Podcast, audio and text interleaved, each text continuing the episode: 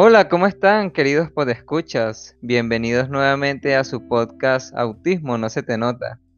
Teníamos bastante tiempo sin grabar, lamentablemente me había dado COVID y pues se me hacía difícil, además de mis temas personales, este tema de a veces respirar y hablar, tosía mucho. Entonces habíamos decidido postergar el podcast un poco hasta que nos sintiéramos todos bien.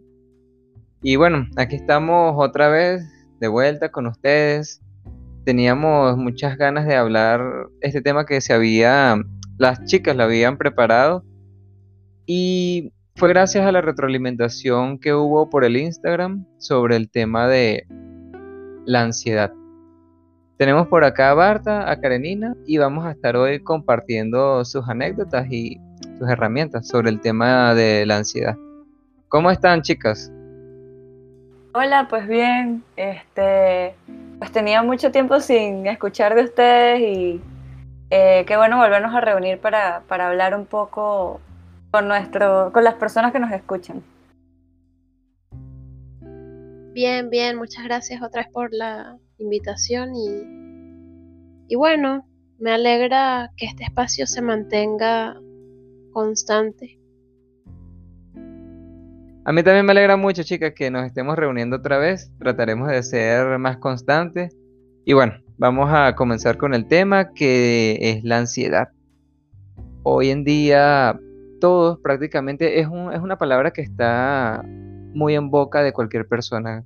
Cualquiera maneja el término ansiedad, se hacen chistes, se hacen memes, todo el mundo habla de cualquier circunstancia de la ansiedad.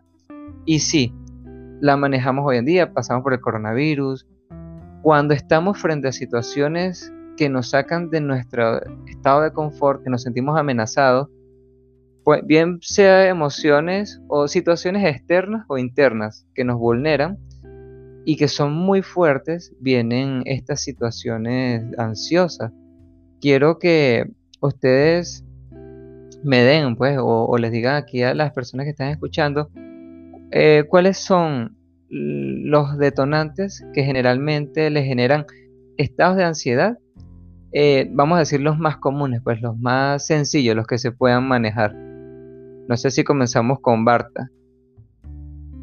Mm, bueno, eh, para mí las situaciones, mm, digamos que me causan menos ansiedad. Puede ser que algún plan con algunas personas, con varias personas, tengan cambios ligeros. Creo que eso es lo que me causa menos, menos ansiedad. Eh, pero no sé, es que es difícil porque yo sí siento que yo vivo mi ansiedad a un nivel bastante alto. Entonces me cuesta pensar en situaciones de ansiedad baja. Entonces, no sé. Sí, em, yo diría que la ansiedad constantemente por lo menos en mi caso, está en un nivel bajo. Eso es como que lo normal. Y, y las situaciones como que los triggering o, o los detonantes de una vez me llevan a niveles altos de ansiedad. Eh, generalmente es por cuestiones como, como desafíos sociales, por decirlo de algún modo. Sí o de sensibilidad sensorial que, también me altero muy fácilmente. Es que sabes que hay algo que puede ser nervios simplemente, pueden ser ataques de pánico, pero la ansiedad ya es otra cosa. Entonces, eh, tú empezaste diciendo que ahorita se habla mucho de la ansiedad y es cierto, sí se habla mucho de eso, pero yo creo que también hay que tener cuidado porque hay personas que creen que realmente sufren de ansiedad y no es así, puede ser que sean nervios que se le pasan muy rápido o por ejemplo esto de hablar ante el público, este, siempre es normal como un poquito de, de nervios, pero creo que la ansiedad como tal, vivir con ansiedad como tal va mucho más allá. Por ejemplo, lo que dice Karenina, los eventos sociales, eh, yo descubrí que esto de eh, pensar una semana antes cómo va a ser ese evento social, quiénes van a ir, qué temas puedo hablar, qué no puedo decir, eh, cómo me voy a vestir, qué cosas puedo llevar, qué vamos a comer, dónde va a ser, a qué hora, si me voy a bañar, si me voy a lavar el cabello o no, si me voy a pintar las uñas. Todos esos detalles son excesivos y yo puedo tener eh, un episodio de ansiedad que me puede durar una semana antes de que ocurra un evento social. Entonces, es cierto que todos tenemos unos nervios por cuestiones sociales o, qué sé yo, pero creo que ya el cuadro de ansiedad este, ya, ya es una cosa como más, más profunda o más extrema, diría yo. No sé qué piensan ustedes. Sí, efectivamente, yo también lo veo así. Me refiero a, hay situaciones que uno puede manejar y hay otras situaciones donde se salen de las manos de nuestra capacidad para, para afrontarlas, inclusive teniendo herramientas. Eh, para que las, las otras personas puedan identificar qué es la ansiedad en sus casos, hay además, hay además como eh, manifestaciones externas, que si por ejemplo sudoración, respiración agitada, cuando ustedes ya dicen, oye, ya veo que están presentándose estas, ¿cómo se dice? Como estos síntomas en mi cuerpo, ya yo puedo estar pensando, esto es un ataque de ansiedad. Y yo sé que ustedes tienen herramientas para manejarlo. ¿Cuáles son esos síntomas que ustedes han identificado en su vida diaria? Bueno, en mi caso se va manifestando como que progresivamente, como en diversos grados, pues. Al principio siempre comienzo con escalofríos, eh, dolor de cabeza, empiezo a temblar, a sudar. Generalmente me puede dar vértigo o algo así. Y esto se va intensificando poco a poco, me empieza a dar un frío muy intenso en el cuerpo, que yo siento que es un frío que me llega hasta los huesos, algo así y a veces me abrigo, me puedo poner tres cobijas encima y no se me pasa con nada. Otras cosas que me suceden es la sensación de vacío muy profunda en el pecho y en la garganta y una dificultad como para respirar bien porque el aire lo percibo como que si fuera demasiado caliente. Entonces, siento que no estoy respirando aunque esté respirando. También me duelen los dientes, la mandíbula. Una vez que tuve un brote psicótico y mis niveles de ansiedad fueron demasiado altos, por ejemplo, me pasó que tenía brucción consciente.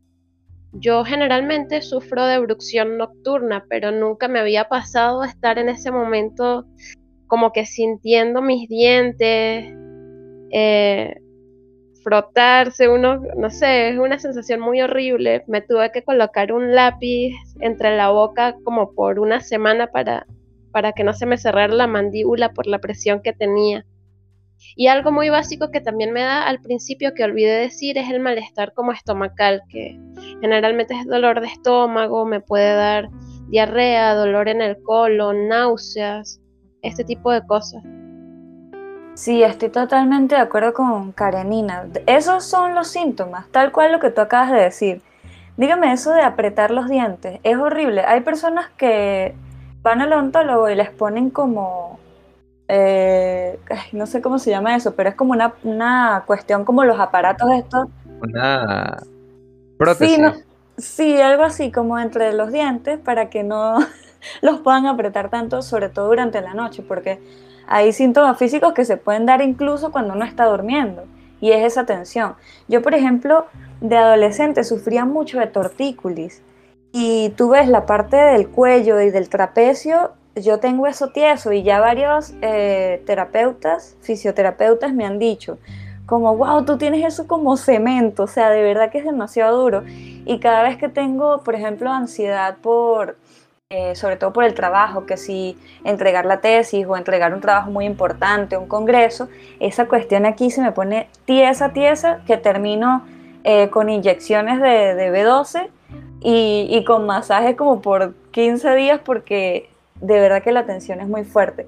Pero sabes que hay algo que, que quiero mencionar aquí, que a veces, o sea, antes de conocer la ansiedad, de lo que era la ansiedad, yo era hipocondríaca porque yo tenía estos síntomas y yo no entendía de dónde venían, yo no entendía por qué siento las manos frías, por qué me duele el estómago, este, la, la visión a veces se pone borrosa también, o sea, uno siente que el ángulo de visión se cierra, es increíble, o sea, es como que no puedes ver por el reojo y sientes un desequilibrio, sientes como el vértigo.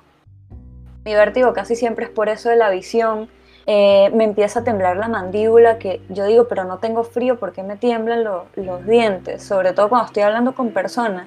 Y es muy vergonzoso porque tú dices, qué horrible que te vean temblando y se den cuenta de que estás nerviosa. Entonces a veces lo que hago es que cierro la boca y no hablo, o aprieto las manos, siempre hago este tipo de cosas. Y, pero eso, o sea, antes de yo descubrir que eso era ansiedad, para mí era horrible porque yo sentía que, que estaba enferma. Entonces me la pasaba en médicos, o sea, yo iba al médico y decía, no, es que tengo mareo, tengo esto, tengo esto. Y recuerdo que varias veces me ponían suero porque como los síntomas eran náuseas, dolor de estómago, mareo, no sé qué, ellos pensaban, bueno, debe ser que tiene alguna indigestión, no ha comido, no sé qué, porque también el apetito se te quita, es horrible, o sea, físicamente sientes muchas cosas.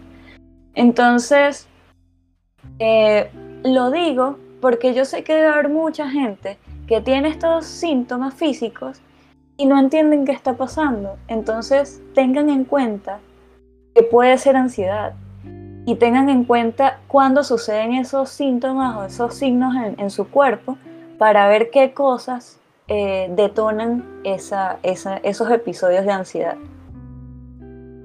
Sí, eh, estoy de acuerdo contigo en que, por lo menos a mí, antes de, de, identificar la ansiedad, eh, me ponían a hacer exámenes de todo lo que hubiera. Me colocaban suero también, glucosa, en fin. Algo que me pasa a mí, que, que tú comentas que a ti se te quita el apetito, a mí me da demasiado. Entonces me estaba pasando que, que algo que me ayudaba a aliviar esa ansiedad era las harinas y las azúcares. Y bueno, eh, por, por, consecuencia, como que creé una especie de adicción a, estos, a este tipo de alimentos. Y luego me generaba ansiedad el hecho de no comerlos. Entonces, ahorita estoy pasando por un periodo de desintoxicación y la verdad es que han sido unas semanas duras porque la ansiedad ha sido muy, muy fuerte. Sí, sí, es que la ansiedad puede liberar este, eso, que haya cosas que se vuelvan viciosas para ti. Eso también puede pasar con el alcohol, las drogas, incluso con el sexo también. Porque son cosas que te dan como un estado de bienestar eh, digamos, transitorio. Entonces, pues uno trata de liberar ansiedad con esas cosas. Pero yo, eh, pues en terapia y eso, ya hablando un poco de, las herramientas, me he dado cuenta que lo mejor que uno puede hacer es centrarse en la emoción actual, o sea, que, además de, sentirte ansioso, ¿qué más, ¿qué más sientes? ¿Sientes miedo? ¿Sientes pena? Eh, estás ansiosa porque estás frente a un grupo de gente diferente, conocida, digo, desconocida, eh, ese tipo de cosas. Entonces, cuando tú empiezas a, identificar esas cositas, puedes empezar a decir como, bueno, estas personas no las conozco, pero eh, voy a centrarme en escuchar qué tienen que decir. No voy a hablar porque tengo miedo, pero al menos voy a escucharlas y me voy a centrar en lo que ellos están diciendo. Entonces, ahí como que diriges tu atención hacia otra cosa y no hacia el miedo, a los pensamientos que, te están poniendo mal en ese momento, y eso puede ayudar a, bajar los niveles de ansiedad. O de repente a veces pienso como, bueno, ahorita me siento así, pero sé que más tarde voy a poder llegar a mi casa y voy a descansar, me voy a tomar un té, eh, me voy a ropar hasta la cabeza un rato y sé que me voy a sentir mejor. Pero no sé, no sé qué, herramientas tienes tú, Karenina, en, en momentos así. Actualmente tengo muchísimas herramientas, porque lo que pasa es que yo utilizaba como que, digamos, vías en las que me autoagredía anteriormente. Entonces, lidiaba con la ansiedad a través de, como estaba comentando, estas comidas compulsivas, o salir a comprar cosas y gastaba todo el dinero que podía, o por ejemplo me hacía cutting, eh, no sé, digamos que eran como que cosas que siempre me dejaban algo negativo. Pero a través de la terapia he aprendido a lidiar con la ansiedad de dos maneras diferentes, dependiendo de cómo sea la, la crisis, por decirlo de algún modo. Si es del tipo de pensamientos que estoy abrumada por los pensamientos, lo que tengo que hacer es volver a lo sensorial. Entonces tengo la opción, por ejemplo, de ponerme un hielo en la mano y sentir eso hasta que, hasta que me duela y, reaccione. O últimamente puedo comer picante, eh, hacer este tipo de cosas como que son más leves y me traen de vuelta. O también mi psicólogo me enseñó un ejercicio que se llama cinco objetos por mirar, cuatro objetos por escuchar, tres objetos por oler, dos objetos por tocar, un objeto por saborear. Entonces, se trata de eso, de prestarle atención a las cosas de los sentidos y eso me saca de los pensamientos. Ahora, si la crisis que tengo es por el contrario porque me siento mal, porque mi cuerpo se siente rara, porque estoy temblando, porque tengo escalofríos, todo esto, lo que hago es intentar ir a la parte de pensar las cosas, porque me siento así, qué está pasando, qué puedo hacer, este tipo de situaciones. Y bueno, la herramienta básica para todo, sea cual sea el tipo de, de crisis, es la respiración. O sea, procurar tener respiraciones profundas, inhalo cuatro veces, mantengo la respiración cuatro segundos, luego exhalo y así como que eso me ayuda a calmarme muy, no digamos que fácilmente, pero sí como que soy consciente de que puedo resolverlo por mí misma. Sí, estoy totalmente de acuerdo contigo.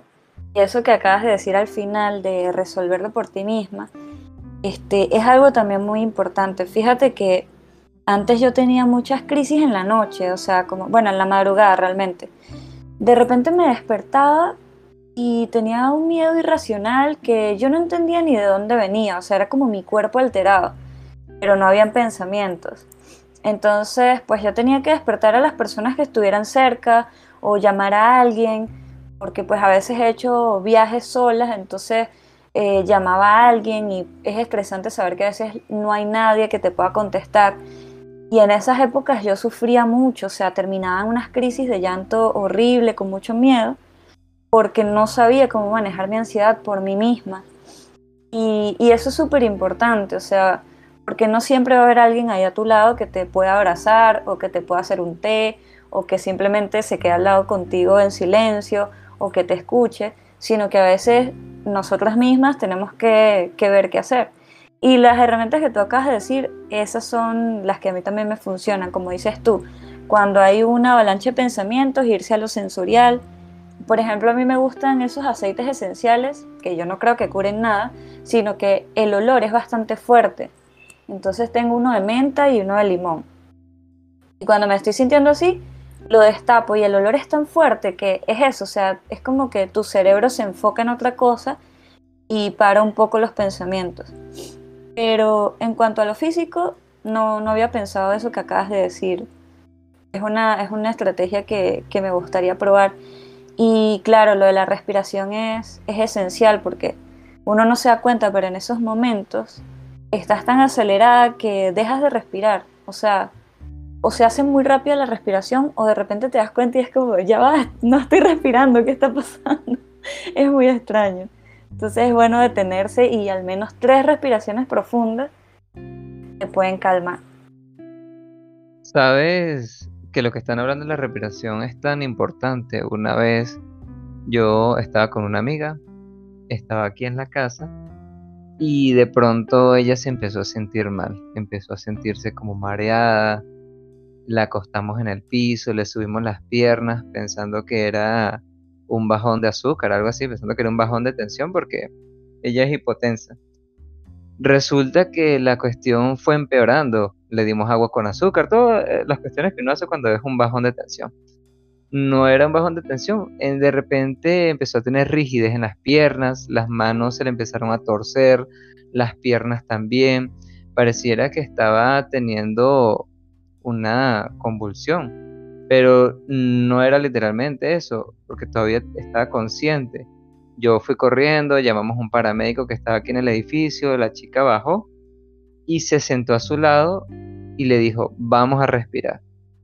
Le enseñó unas respiraciones, vas a respirar, vas a inhalar, mantenerlo hasta que yo te diga y vas a exhalar, poco a poco. Este, mi amiga tenía rigidez, estaba así tensa, pero siguió las indicaciones de la paramédico. Si acaso pasaron tres minutos y empezó poco a poco a relajar las manos, las empezó a tener movilidad, los pies se le fueron este, relajando y llegó a su posición normal, se pudo sentar y estaba súper tranquilo.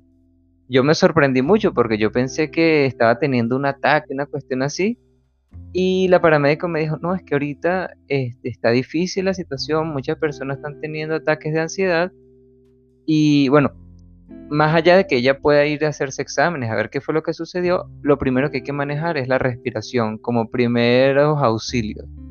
Y en este caso, ella me dice, afortunadamente ella está cooperando, ella ayudó, me escuchó las indicaciones, porque cuando las personas tienen ataques de ansiedad, como que se bloquean, y eso les iba a preguntar a ustedes, si se bloqueaban a las indicaciones que les podían dar las personas que estuvieran alrededor. Y en este caso de ella, pues ella escuchó, siguió las indicaciones y terminó relajándose y después estuvo súper tranquila. Pero fíjate cómo la respiración le ayudó y seguir, en este caso, la ayuda de alguien que estaba externo, ¿no? Bueno, tú sabes que ahorita que comentas ese caso, a mí me sucede esto de, de las convulsiones y generalmente cuando me dan ataques de pánico, es algo difícil como que lidiar con la gente porque depende de la manera en la que te lo digan. Muchas veces te quieren decir como, como que invalidando que tú sientas esa ansiedad. No, pero no te está pasando nada, pero mira, y creo que esa no es la manera de abordar a las personas tampoco. O sea, siempre hay que respetar el cómo, digamos, se siente la persona o, o, o saber que ella está en su derecho de sentirse de esa manera, pero ayudarla a lidiar con, la emergencia en estos casos. Porque a mí me ha, me ha sucedido que justamente me bloqueo, es por eso, porque vienen como que a intervenir queriéndome queriéndome hacer sentir que no está pasando realmente nada y que yo soy como una exagerada, por decirlo de algún modo. Y siento que eso más bien genera una irritabilidad en la persona. Sí, totalmente. Uno se desespera más cuando te dicen como, no, pero ya te tomamos la atención y no tienes nada. Tú estás bien, mírate, puedes ver, puedes caminar. Y uno como, sí, pero, o sea, estoy sintiendo un montón de cosas. Y cuando tú misma no sabes qué es ansiedad y sientes esas cosas en el cuerpo y te pones a pensar qué enfermedad tendré que, que me está causando eso y que los demás te digan como, no, pero no está pasando nada uno se estresa más. Claro que yo entiendo que la gente a veces dice eso porque realmente te quiere ayudar o porque realmente esa otra persona está nerviosa de verte así y está tratando de como tomar el control de la situación.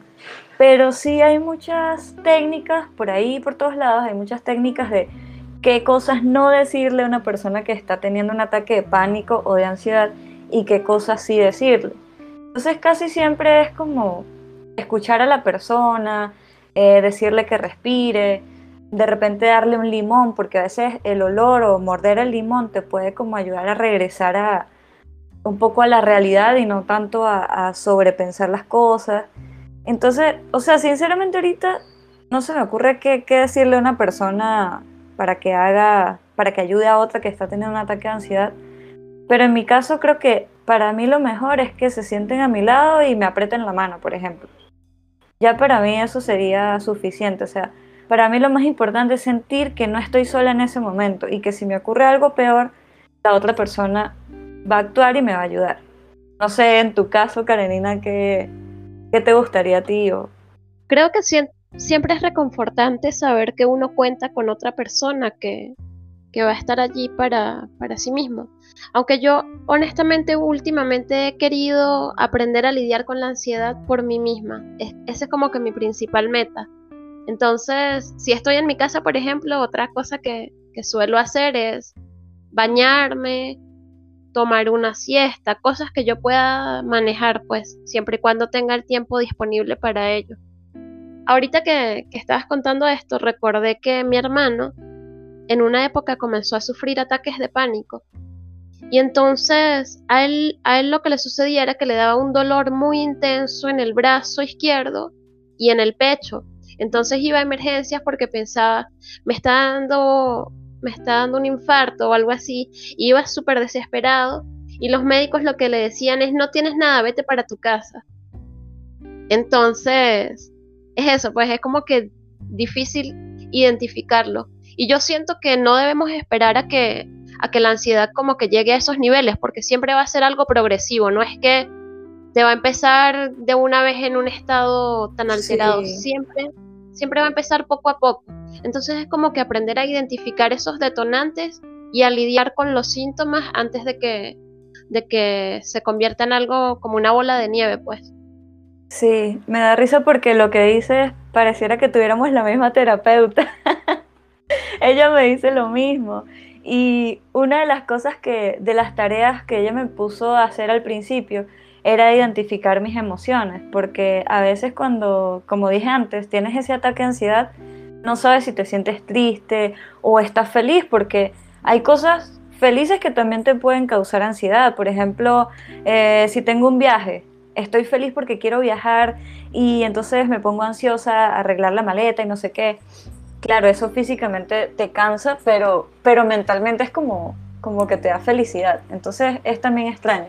Pero bueno, es eso, identificar la emoción, ver en qué nivel está, si está en un nivel 8, o sea, del 1 al 10.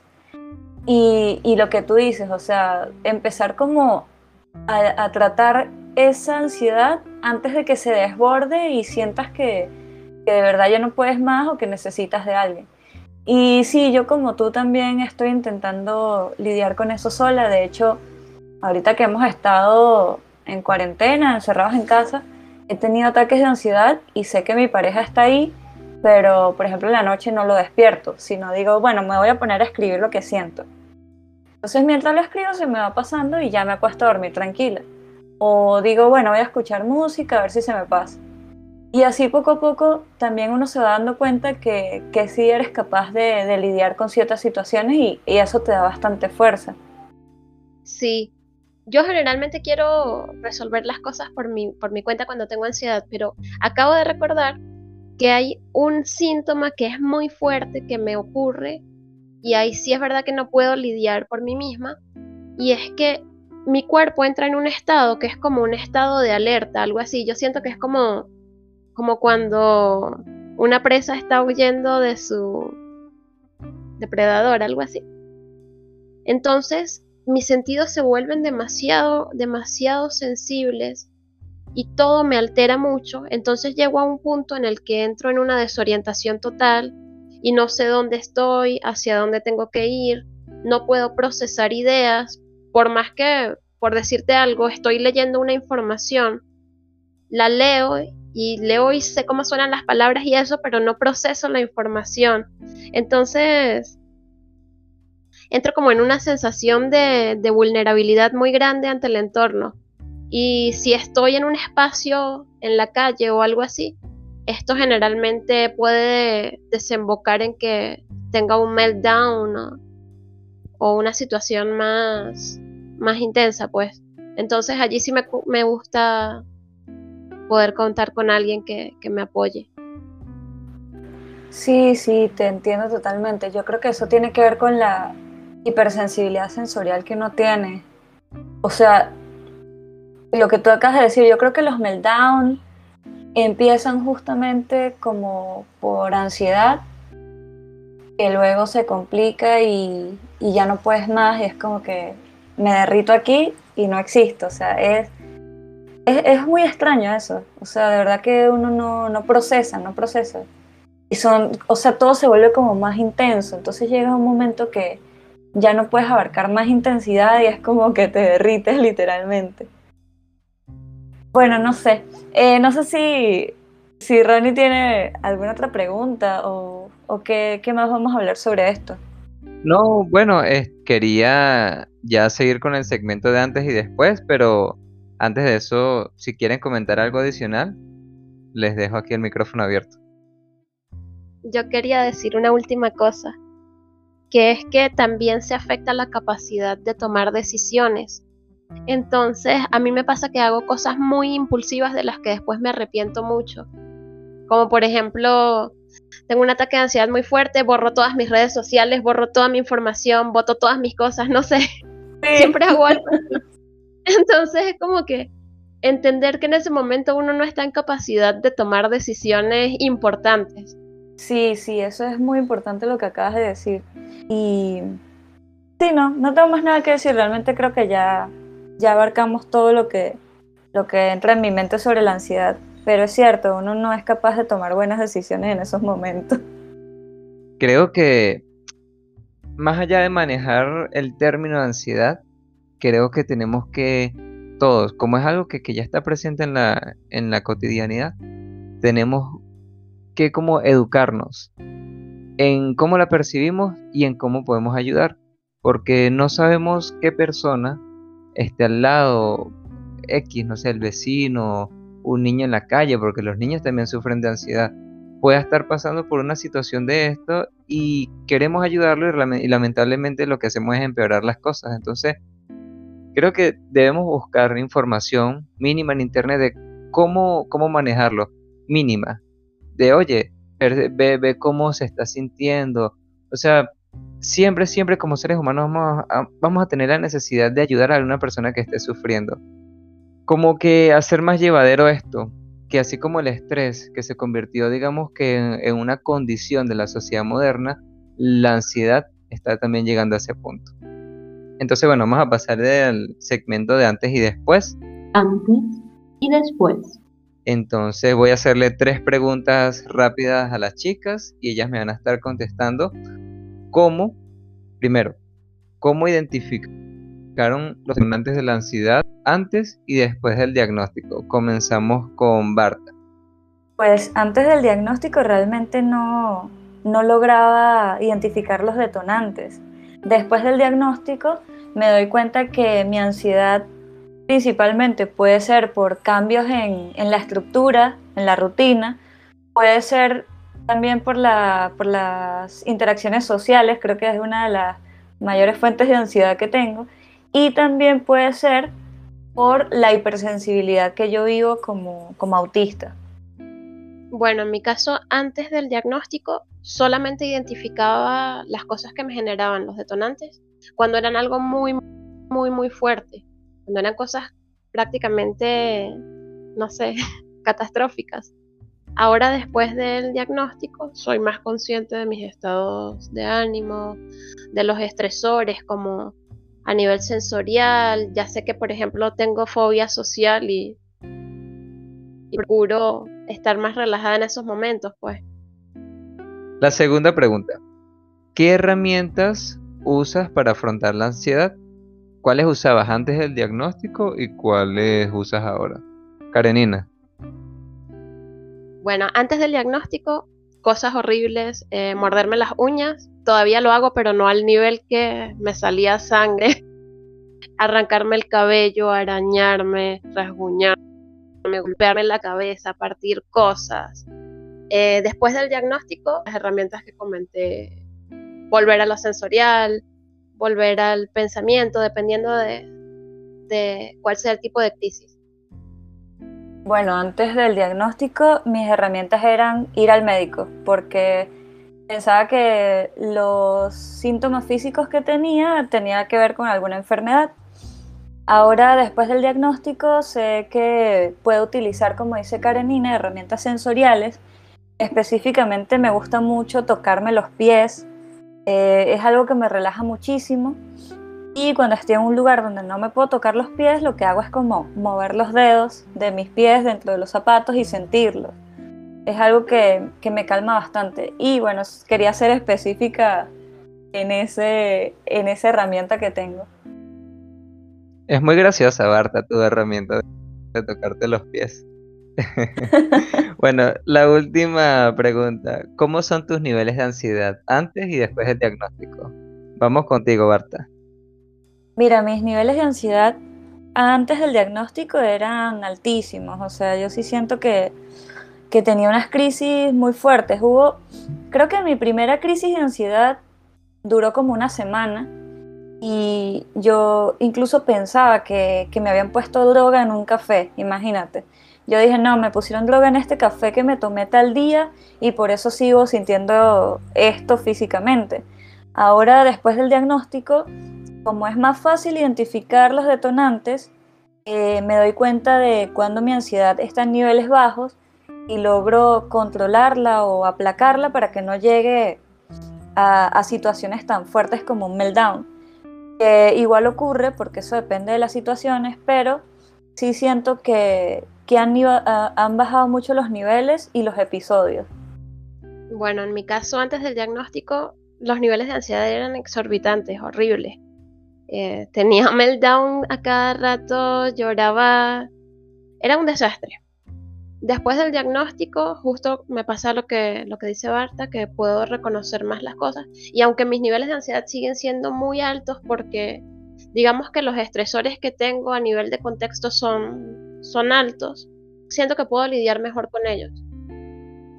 Perfecto. Eh, es increíble. Yo creo que de este tema de la ansiedad se puede hablar muchísimo y cada persona lo va a vivir de una forma diferente. Son demasiadas cosas las que nos hacen sentir vulnerables y cada uno va a dar la respuesta que tiene a nivel físico y a nivel psicológico. Una vez yo estaba hablando con una psicóloga y ella me decía, tú vas a responder como tú puedes. Si eres un niño y estás expuesto a una situación extrema que te genera ansiedad, no se vas a llorar, vas a hacer las herramientas que tienes. Y muchas veces estas herramientas eh, no son suficientes.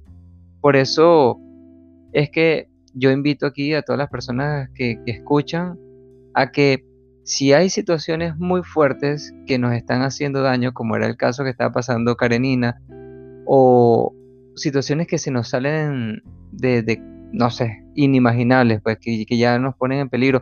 No, creo que no es así. Creo que no debemos dejar que lleguen a situaciones de peligro. Creo que tenemos que aprender a conocernos a nosotros mismos y a comprender cuáles son estos puntos donde ya yo no lo puedo manejar y buscar ayuda. Siempre buscar ayuda profesional, que ellas lo han demostrado, dan herramientas muy efectivas. Algo que me gustaría acotar es, como una herramienta que, que aprendí de los estoicos. Y es que la situación siempre va a estar allí. El problema siempre va a estar allí. Y la ansiedad no debe medirse por, digamos, el nivel de ese problema. Porque hay personas eh, que tienen un, alto nivel de resiliencia y eso es algo que se puede ir educando, algo en lo que podemos crecer, pues. Y no importa cuál sea la adversidad, sino cuál sea, cuál sea nuestra postura ante ella. O sea, si nosotros decidimos dejarnos llevar por la ansiedad, no importa cuál sea el estresor, puede ser el más pequeño, vamos a llegar a un, a un nivel que nos puede consumir. Creo que es importante que aprendamos a educar nuestras emociones, pues. Sí, estoy de acuerdo con, con ustedes. Yo quería acotar otra cosa y es que Buscar ayuda no significa solamente buscar un psicólogo, pagar un psicólogo, porque sé que para muchas personas es imposible pagarse una terapia. Pero al menos, eh, como dice Ronnie, vamos a educarnos, vamos a educar, educarnos en cuanto a nuestras emociones, ver videos, por ejemplo, escuchar este tipo de podcast. No es que nosotras seamos profesionales, pero al menos podemos hablar entre todos sobre herramientas que a nosotras nos han funcionado. Entonces, no quedarse como, no, este, yo no puedo encontrar ayuda porque no tengo dinero para pagar terapia. Eh, no se queden ahí, o sea, sigan buscando, hablen con otras personas de confianza. A veces hay amigos cercanos a ustedes, no lo saben, que también sufren de este, de este tipo de situaciones y los pueden ayudar.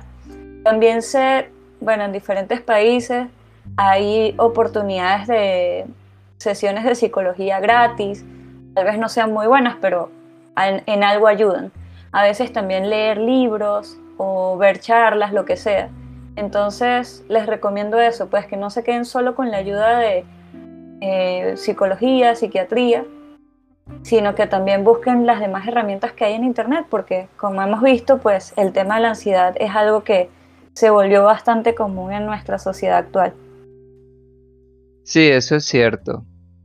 Tenemos que, aunque parezca tonto, tratar de buscar siempre nuestro espacio que nos haga sentir feliz. Nosotros somos los garantes de, nuestra estabilidad y tenemos, nadie más va a saber cómo nos sentimos que, que nosotros mismos, pues. Entonces, siempre tenemos que buscarla, no minimizar los problemas, no minimizar la ansiedad como algo que no está presente, porque siempre va a estar ahí, como lo, has dicho, lo han dicho ella, los estresores, todo está ahí siempre, pero eh, saber que yo también tengo derecho a estar bien, a estar tranquilo, a pesar de que todo eso está ahí mm, latente, como que también yo puedo encontrar un lugar seguro dentro de mí. Bueno, con esto damos cierre al tema de hoy. Espero que les haya gustado este tema de la ansiedad. Como ya lo dijimos, como ya lo dijeron las muchachas, hay bastantes herramientas. Búsquenlas. No están solas en este tema. Siempre va a haber alguien, siempre va a haber alguien que está dispuesto a ayudarlos. Entonces, si ustedes piden ayuda, estoy seguro que lo van a conseguir. Y bueno, dejamos este espacio abierto para todos. Esperamos que les haya gustado. Hasta luego.